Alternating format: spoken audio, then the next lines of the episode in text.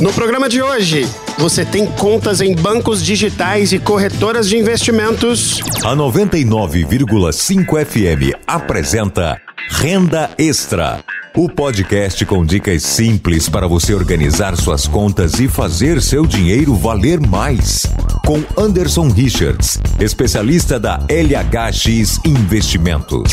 Ter uma conta num banco é quase uma necessidade geral para receber seu dinheiro, guardá-lo com segurança, investir, além de proporcionar formas de pagamento como débito, crédito e transferências. Os bancos também oferecem empréstimos para aquisição de bens como carros, casas, para crédito pessoal pelo famoso e temido cheque especial ou mesmo para capital de giro das empresas, além de comercializar também seguros, dentre outros produtos. Geralmente as pessoas escolhem o banco por proximidade de sua casa ou trabalho, ou mesmo um outro que tenha um amigo que ele possa atender de forma especial. Acontece que o mundo vem se modernizando e os costumes e tecnologias hoje estão à sua disposição a qualquer momento no seu celular, onde você acessa sua conta, confere as informações como extratos, movimentações, faz pagamentos, etc. Portanto, ir ao banco hoje está cada vez menos necessário. Você se lembra quantas vezes foi pessoalmente a uma agência bancária nos últimos meses? Com o aplicativo do banco se paga, se transfere, se confirma, só não te entrega dinheiro em espécie, mas tem feito menos falta, né? Já que a maioria dos locais recebem por débito ou transferência. Mas transferência é caro, né? Numa TED ou DOC, que é a transferência entre bancos, o valor cobrado é em torno de 10 reais cada, dependendo do banco.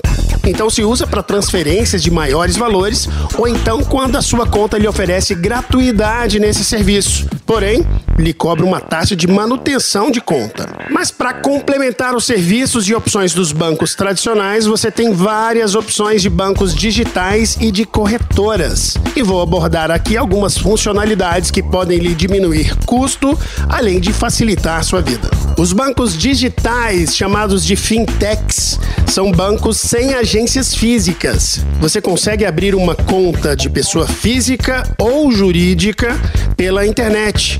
Recebe cartão de débito e até de crédito sem anuidade e, em alguns casos, pode também investir nesses bancos. A grande vantagem é a ausência de tarifas de manutenção de conta e para transferências, por exemplo, como a TED e o DOC que falamos. Em contrapartida, como não possuem agência, seu atendimento é online ou por telefone, quando tem algum problema. E para depositar valores, precisa fazer via TED ou DOC as transferências, né? Ou então emitindo um boleto, uma função que todos os aplicativos desses bancos têm. Esse boleto é pago e assim o dinheiro vai para sua conta em até 48 horas. Para saques, usam a rede de caixas 24 horas e cada banco digital tem sua política de tarifas, tendo até alguns que não cobram nada. Nos bancos digitais você não terá talões de cheques, mas em alguns você pode depositar digitalmente cheques recebidos, enviando as fotos pelos aplicativos. Acredite,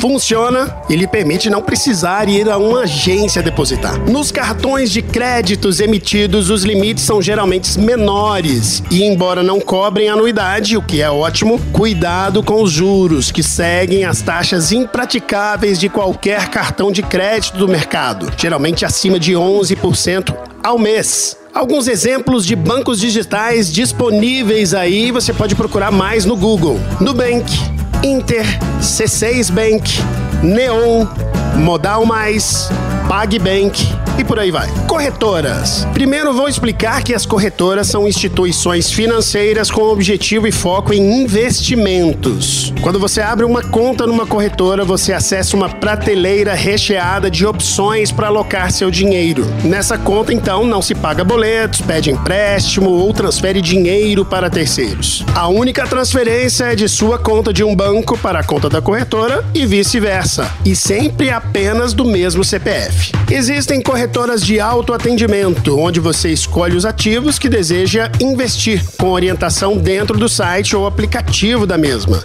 Dependendo do valor investido, pode ter assessoria financeira de um profissional da área que colhe todas as informações sobre sua vida financeira, te ouve e traça um planejamento de curto, médio e longo prazo para você e o acompanha com contatos frequentes, fazendo sugestões de alterações nas carteiras quando o mercado financeiro muda ou mesmo quando o cliente precisa de alguma nova estratégia. Essa é inclusive a minha atividade profissional hoje como sócio da LHX Investimentos assessor de investimentos. Auxilia clientes a investir em seu dinheiro de forma profissional, adaptadas aos seus perfis e necessidades para cada momento. Diferente do que muitos pensam, nas corretoras não se investe apenas em bolsa de valores e mercados mais arriscados. Você encontra todos os produtos que já conhece nos bancos, como CDBs, LCIs, LCAs e fundos de investimentos. Tem também acesso a títulos públicos e privados, que são investimentos de renda fixa.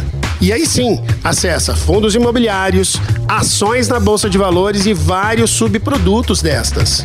Além de um número gigantesco de opções de fundos de investimentos para todos os gostos e estômagos, desde perfis conservadores a agressivos, passando pelos moderados. Aliás, essa classificação é fundamental para guiar seus investimentos. Aliás, essa classificação é fundamental para guiar seus investimentos, tanto que é obrigatória ao abrir uma conta numa corretora. Claro que é importante estudar e conhecer cada vez mais sobre cada ativo antes de investir, para poder entender como funcionam e assim poder escolher aqueles de forma consciente e não só porque rendeu mais mês passado ou no último ano. Para se investir, primeiro se pensa qual o nível de risco que aceita e entende, e define quanto tempo cada valor pode ficar aplicado.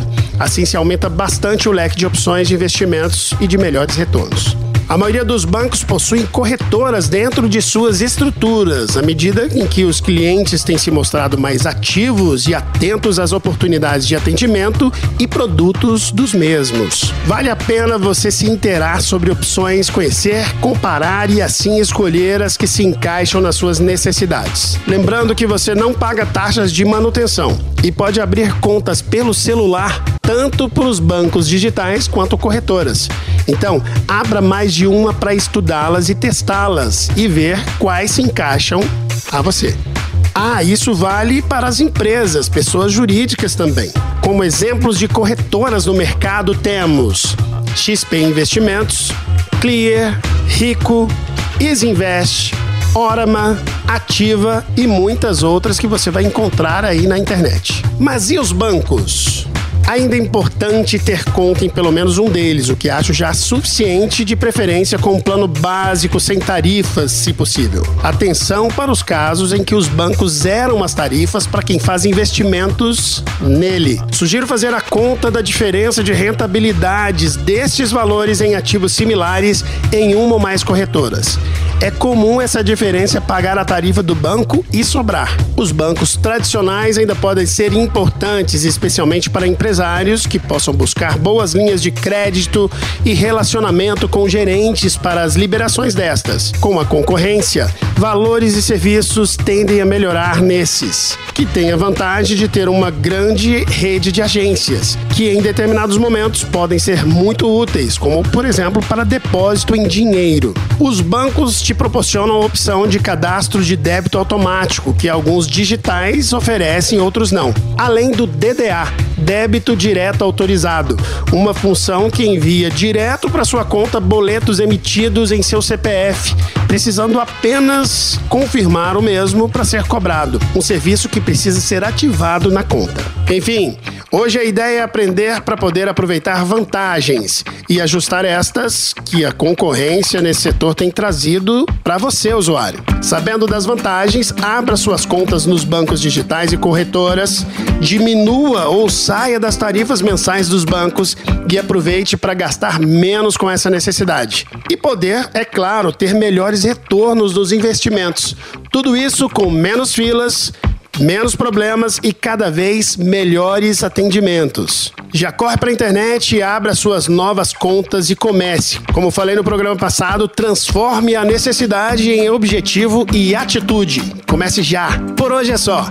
Deixe suas perguntas, sugestões e críticas ao nosso podcast Renda Extra nas redes sociais e site da 99 FM. Divulgue à vontade a todos que conhecem que possam ser ajudadas com este nosso conteúdo. E se ligue que no próximo programa vamos seguir nessa conversa e falar sobre em que tipos de ativos, investimentos colocar seu precioso dinheiro. Boa semana e até lá. Renda Extra.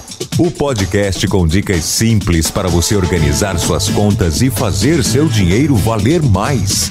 Com Anderson Richards, especialista da LHX Investimentos. Para você ouvir quando quiser em rádio995fm.com.br e em todas as plataformas.